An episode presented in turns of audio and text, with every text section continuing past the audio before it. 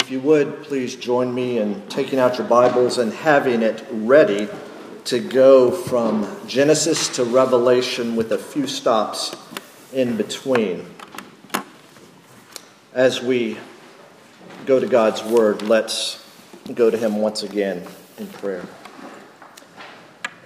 Almighty God, our Heavenly Father, we thank you that you are with us by your Holy Spirit.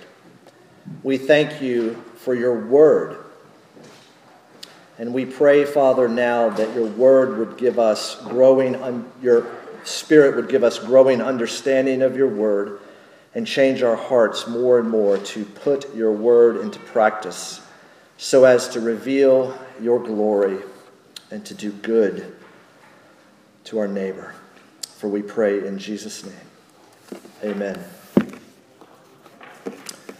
Week number two in our three part series, Resting but Restless, the already and the not yet of Advent. Um, I'm going to begin with a question. Uh, you don't really need to answer it out loud, uh, but I do hope you spend some time either now or later answering it. Um, what do you make of the thought of being alone? Do you love it? Do you hate it? Is the thought of being alone delightful? Or is it dreadful? Now, think with me for a moment about being left alone by people. Is that something to avoid at all cost? Or is it something to embrace? Is being left alone by people uh, terrifying or is it terrific?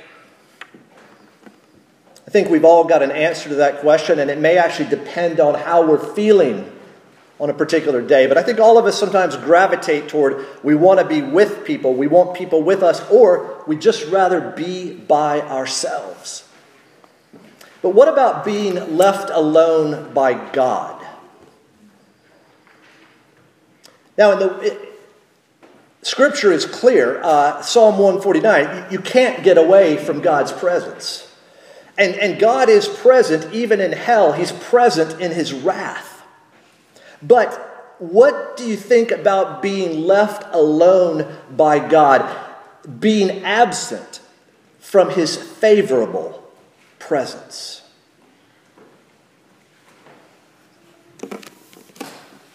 Today, we're going to take a look at God's promise, the promise of his presence to cheer. We've been last week with his promise of power to save, and next week we'll look at his peace to receive. Now, again, a few words about the first part, or actually the second part of this title, the, the already and the not yet of Advent. Advent, of course, meaning coming, arrival. Uh, the already the past, the, the not yet, the future, and we live between those two endpoints. We live in the present. And as I mentioned last week, our, our banner, one of our banners of truth that speaks of God's grace that has appeared, from a commentary on Titus, John Stott writes this The best way to live now in this present age is to learn to do spiritually what is impossible to do physically, namely to look in opposite directions at the same time. Now, kids, I know you think sometimes your parents may have eyes in the back of their head, and I think most parents do. But can we really look ahead and look back physically at the same time? No, of course not. I mean, yes, in combat, your head needs to be on a swivel You've always got to be looking behind you as you look ahead as well. But physically, we can't do it simultaneously. And yet, that's what we are called to do spiritually. To live here and now, we've got to look backwards and forward at the same time. We look back on Christ's incarnation, his first advent, and we look forward to his return, his second advent. We are called and equipped to live today in many ways because we have light from both yesterday and light from tomorrow. But a few words about the, the first part of the title, Resting but Restless. Um, if you had to describe your life right now, your, your finances, your relationships, um, your job situation, your, your family relationships, are you resting or are you restless? And I think it's not an either or. I think resting but restless characterizes pretty well most of our lives most of the time. We're satisfied but not yet fully satisfied. We're, we're resting certainly in the good news of the first advent, in his first coming. But we are restless for the announcement, for the good news of the second advent, his second coming, his return. And Advent, this time of resting but being restless, this already and the not yet, is a time of tension. Tension, that word coming from the Latin that means to stretch. And if you're like me, you don't like tension. You want to get rid of it. You want to find the, the, the, right pain reliever to get rid of the tension headache. You got to find something to relieve the stress and strain of life. You know, tension in our lives here and now is, is undeniable. I mean, we are human. If we were robots and machines, maybe there could be no tension, but we are humans. There is tension in our lives. It's undeniable and it's also unavoidable. And so we've all got to learn to deal with it, to live with it. And I've got really good news for us today. We're going to learn to live in the tension and with the tension. You see, God's word gives us all that we need to recognize the tension, to remain in the tension and not try to escape, and to rejoice in the tension.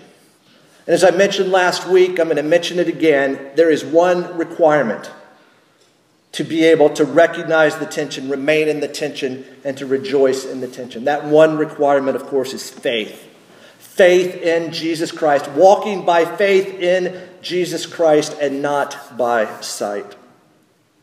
We referred last week to that great hymn, Joy to the World.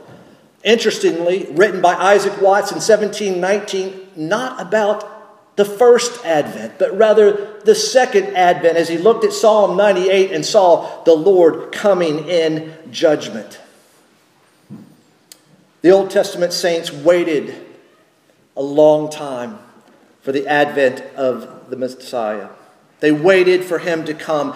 And the New Testament saints, we wait for the second advent of the Messiah, for his return. In his first advent, Jesus brought the kingdom of grace and establishes the church militant, still struggling, still being sanctified, still fighting the good fight of faith. But at his second advent, that kingdom of grace will become the kingdom of glory. And the church militant will, as it were, lay down its arms and be received as the church triumphant. And Advent, just the very word, therefore, points us both backward and forward. For both Advents, it's a time of anticipation and waiting. And the present age in which we live now, we are resting, but restless.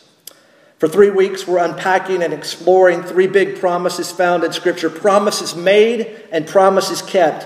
Now, as I mentioned last week, and as you saw, this is not a consecutive expositional message or a topical expositional, but rather it's a redemptive historical. It's a broad sweep of the history of salvation from beginning to end. We're going to take off and we're going to land we're going to take off at the beginning in Genesis and we're going to land in Revelation at the end, and we're going to make a few stops along the way.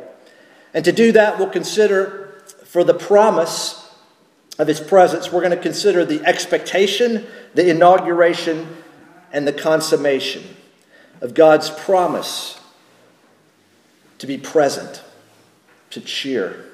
And in particular, we'll focus our attention on the tension that's in present between the time of this partial and complete fulfillment of this promise. Let's look at the expectation, um, a promise made. And Genesis 1 through 3 is where we'll be. Um, but in order to understand the expectation here, we've actually got to, interestingly, go back.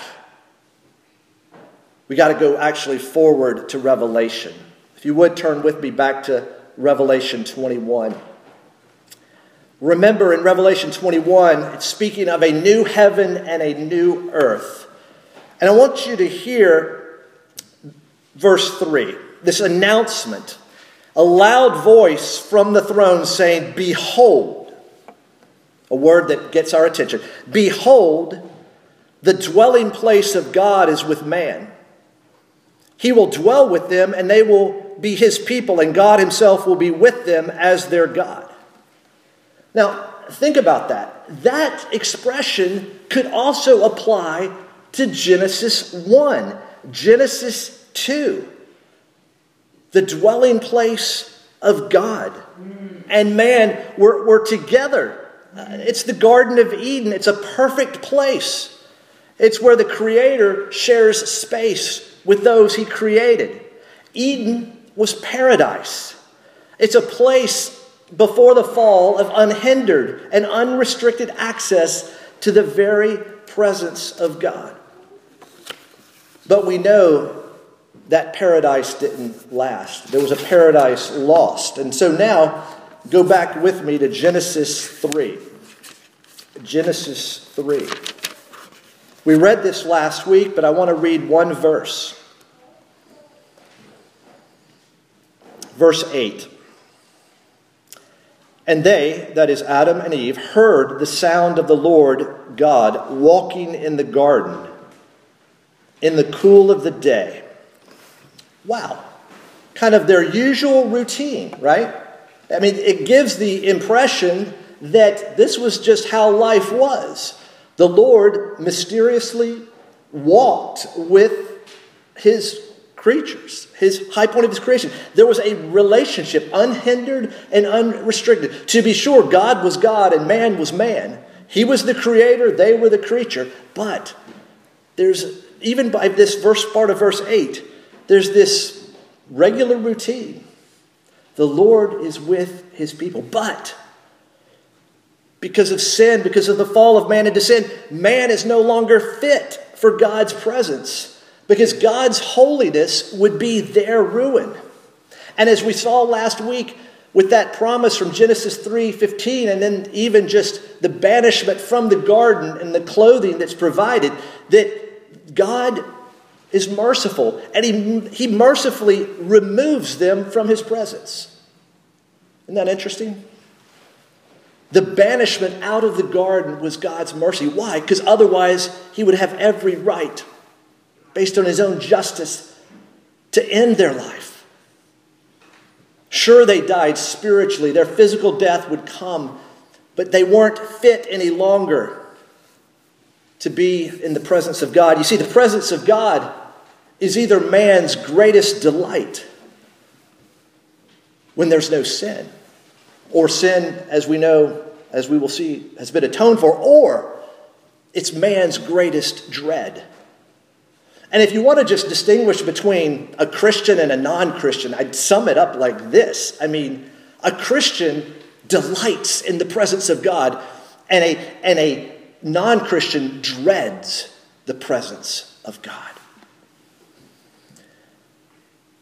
So, as redemptive history unfolds, even though they've been banished, even though there's a curse on, on um, uh, uh, the, the serpent, the land, even Adam and Eve are going to have difficulties. Even with that, what does God do?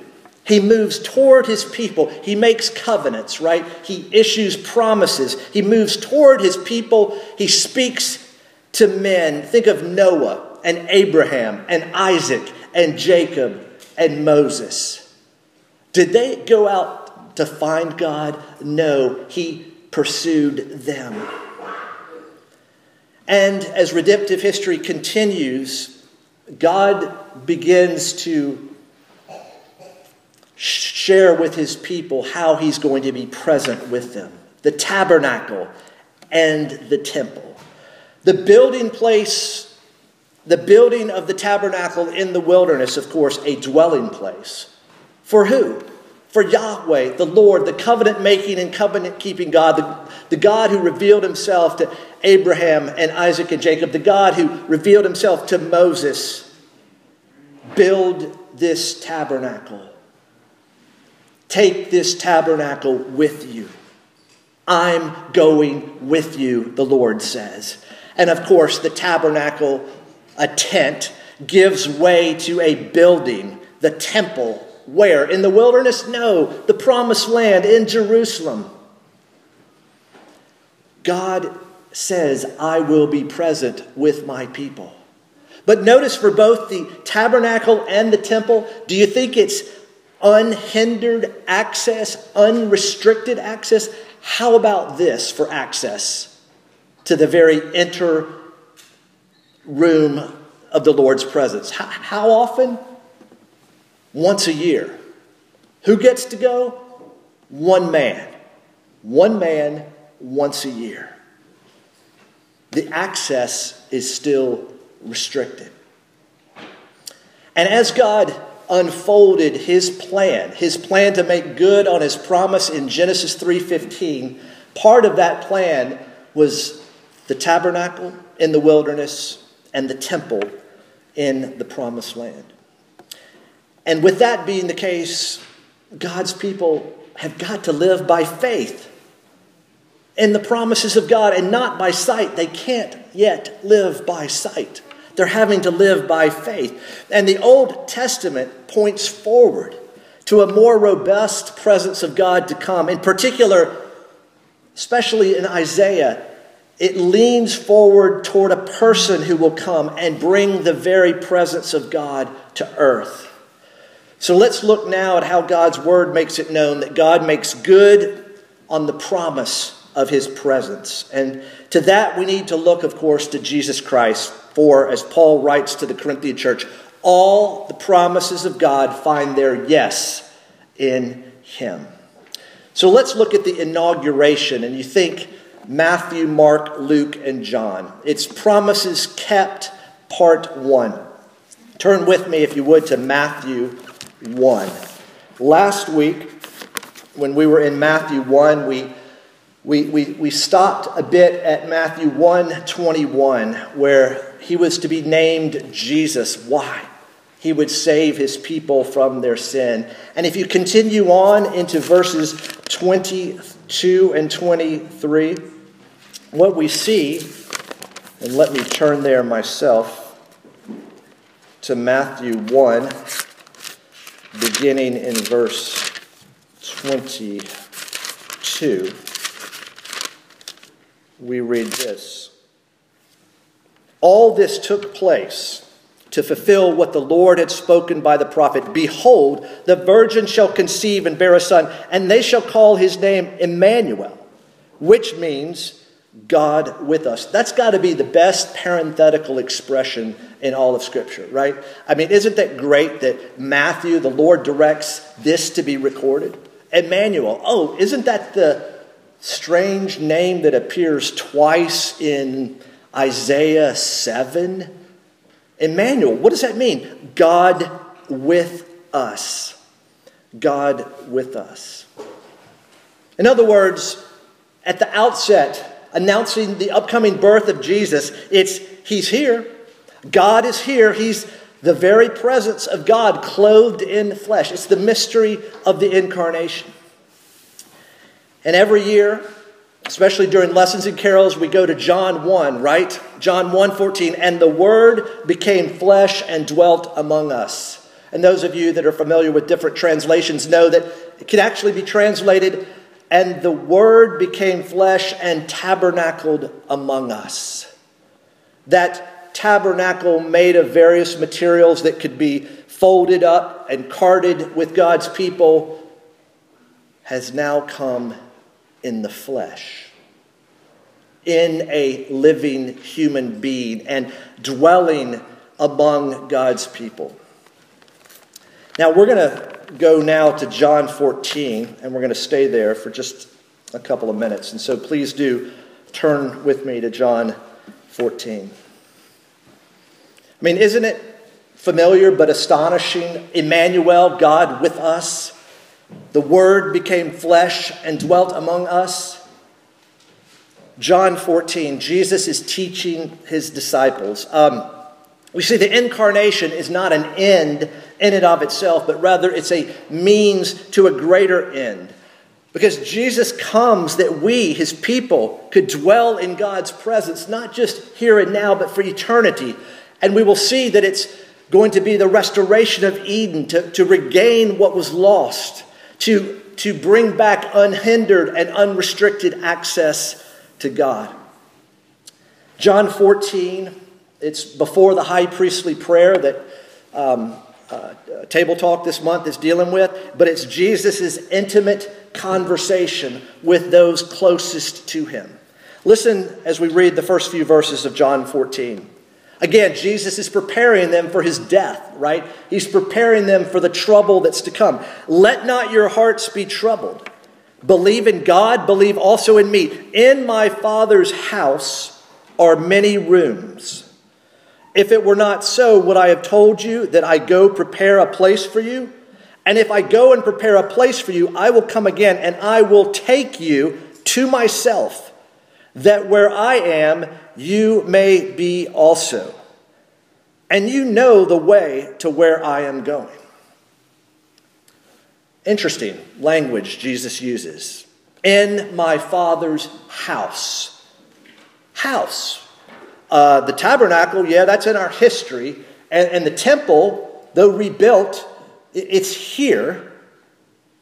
But you know, many rooms, many rooms. How about that one room? That one room that one man got to access once a year. In my father's house are many rooms. And, and Jesus says, You know the way to where I'm going. And Thomas, representing everybody, says this Lord, we do not know where you're going. How can we know the way? Great question, right? All of us would have asked that question, right? And then we hear those words from Jesus. Jesus said to him, I am the way and the truth and the life. No one comes to the Father except through me. Jesus is going to go on to talk about his relationship with the Father, and that if you've seen me, you've seen the Father. Jesus, you see, is not just Emmanuel, God with us, he's a means for us to be with God. He is the God man, he's the mediator. He represents God to us, and he represents us to God. He is that one way, one truth, one life. I mean, here Jesus is saying, in many ways, this is the gospel. I'm going to live for you. I'm going to die for you on your behalf and in your place. That's how you're going to get to God the Father, your Creator. And we read on. It's a great statement in verse 18. I will not leave you as orphans, I will come to you. What's Jesus mean?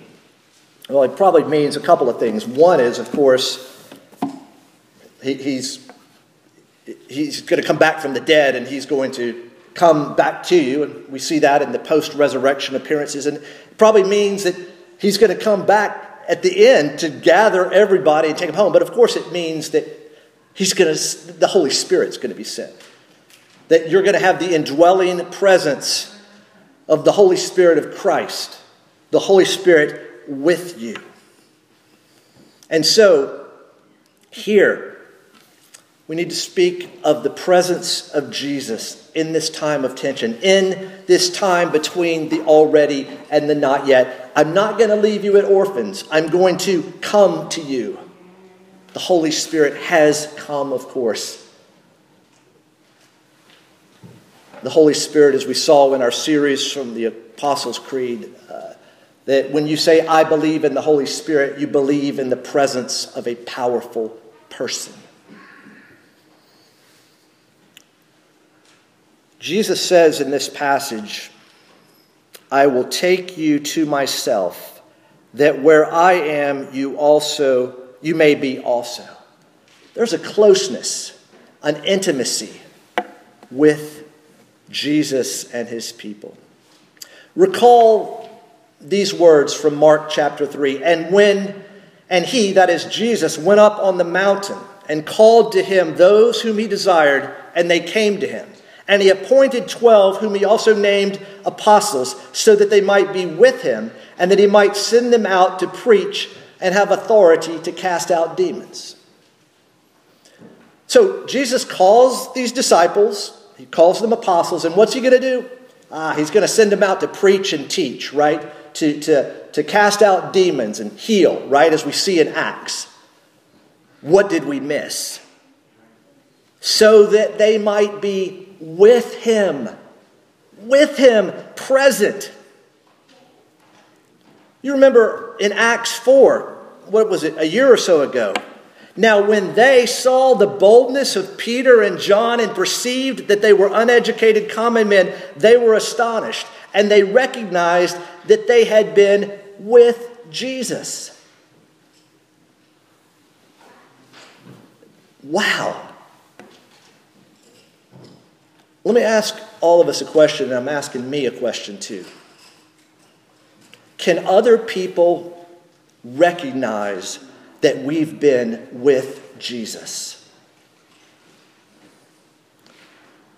Now, in this time between the two Advents, this time after Jesus' ascension and before his return, of course, we are with Jesus now by the Holy Spirit. We are with him as we read his word, as we pray. Can people recognize that you've been with Jesus? Now, I went to seminary for four years. I'm very grateful for seminary. It was a tremendous time of growth and training. And a lot of times my life may have smelled like I was with a systematic theology textbook. And I am so very grateful for our church's confessional standards, the Westminster Confession of Faith and the shorter and larger catechisms. And people may recognize that I've been with this. But that pales into comparison of being recognized as having been with Jesus. Because if you're like me, the people that have had the most influence in my life, I think of my father, I think of Wayne Haddock, I think of my wife, I think of others. They're people who've been with Jesus, and they're with me and I can tell.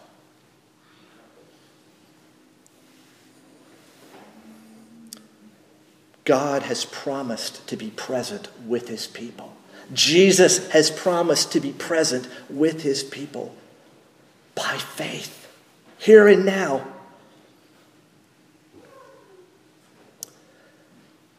I mentioned last week that that theologian made the observation that in these in between times, these last days, it's like the time between D Day in June of 1944 and, and Victory in Europe Day in May of 1945.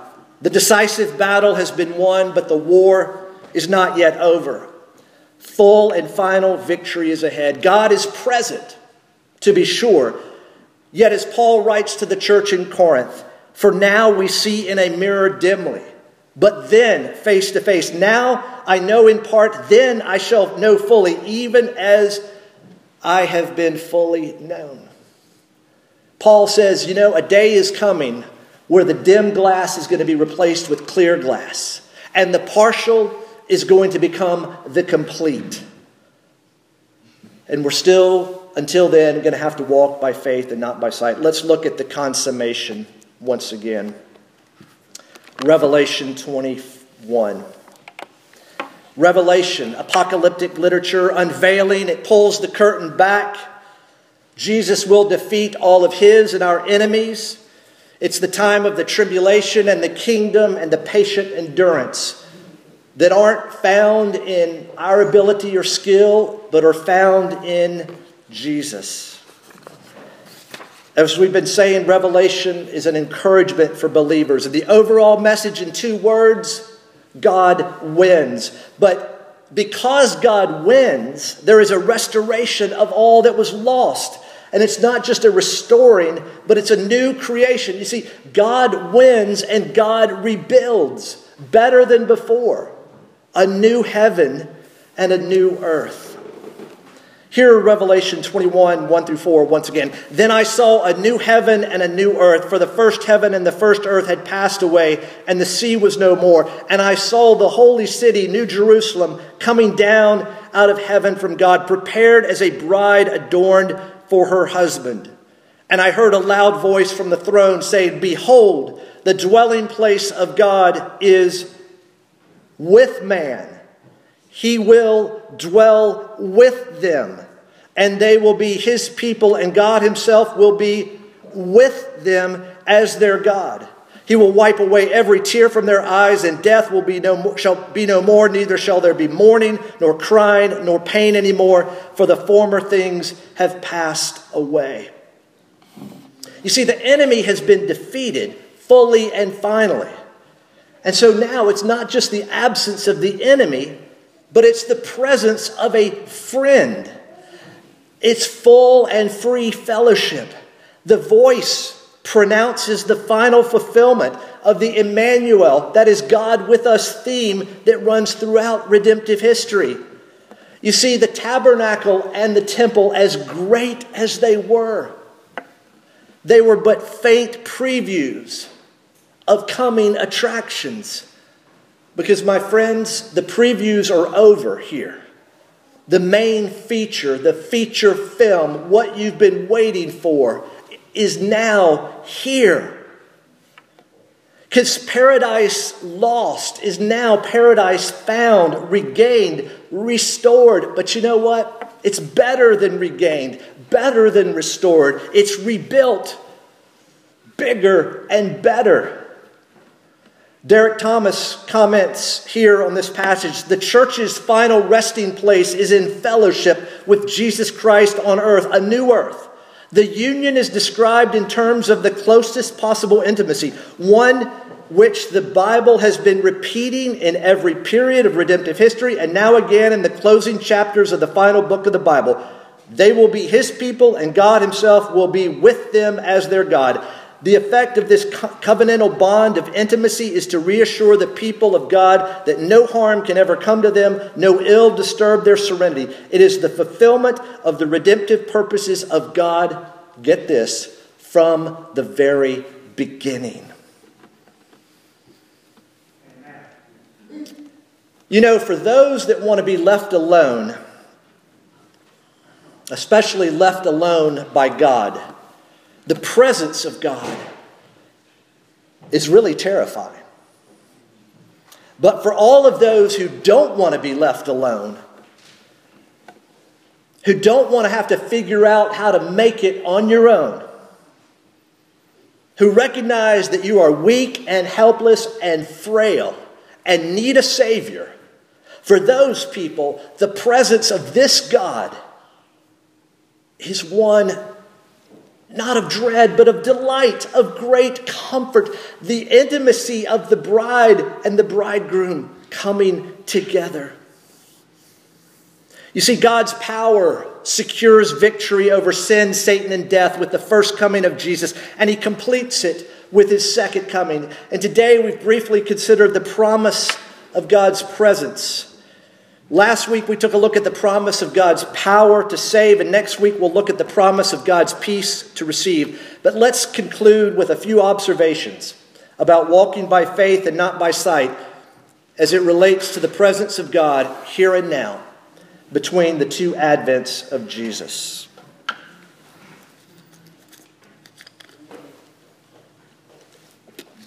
We really are living in the last days this time between the two advents of Jesus Christ. And what do we do? We walk by faith. We live by faith in the one who came in grace and the one who will come again in glory. The one who came as a helpless babe and the one who will return as a mighty warrior to judge both the living and the dead. And here, in this in between time, we have his presence to cheer us. Great is thy faithfulness. What a great hymn. Pardon for sin and a peace that endureth. Thine own dear presence to cheer and to guide. Pardon from sin, peace, and presence. Now, that's a message there. You know, Peter writes to believers struggling and suffering. Peter writes, in other words, to us, to believers here in Iran, in North Korea, in South Carolina, in Colombia, South America. This Peter writes this, though you have not seen him, you love him. Though you do not see him, though you do not now see him, you believe in him and you rejo- and rejoice with joy that is inexpressible and filled with glory, obtaining the outcome of your faith, the salvation of your souls. Let that sink in. Written to believers who are suffering and struggling. You don't see him, but you love him. He's not here bodily present with you, but you trust him and you are filled with inexpressible joy. You know, there's another hymn that we've sung once or twice The sands of time are sinking. You know, the hourglass, when that, you know, um, sand goes through, I guess it's the day, right? The sands of time are sinking. The bride eyes not her garment, but her dear bridegroom's face. I will not gaze at glory, but on my King of grace, not at the crown he giveth, but on his pierced hand. The Lamb is all the glory of Emmanuel's land. You see, God's presence cheers us now on the way to Emmanuel's land. And there's another song written not long ago a decade or so ago by someone who grew up in Kentucky, and these are the words. He spoke with prophets' voices, and he showed himself in a cloud of fire, but no one had seen his face until the one most holy revealed to us his perfect heart's desire and left his rightful place. And in one glorious moment, all eternity was shaken as God broke through the darkness that had kept us apart and with love that conquers loneliness and hope that fills all emptiness, he came to earth to show our worth. So rejoice, rejoice. Emmanuel has come, and our God is with us. Emmanuel, he's come to save us. Emmanuel. And we will never face life alone now that God has made himself known as Father and friend with us through the end, Emmanuel. Our God is with us. Emmanuel. My friends, be of good cheer and rejoice that the King of grace and the King of glory has come and will come for us and our salvation. Let's pray. Almighty God, our Heavenly Father, we thank you that Jesus indeed has not left us as orphans, but we have received the Holy Spirit. And we thank you, Father, that He is a guarantee, a pledge of what is to come. That unhindered and unrestricted, full, final, free access that our hearts long for. Oh, Father, we thank you that in this day of struggle and suffering and sin, you have nonetheless made provision for us, and you are present with us. Oh, Father, be pleased to make your people here at Grace and Peace more and more aware of your presence with us. And may we be a people before one another and before a watching world that it is unmistakable that we are a people who have been and are with Jesus. For it's in his name we pray. Amen.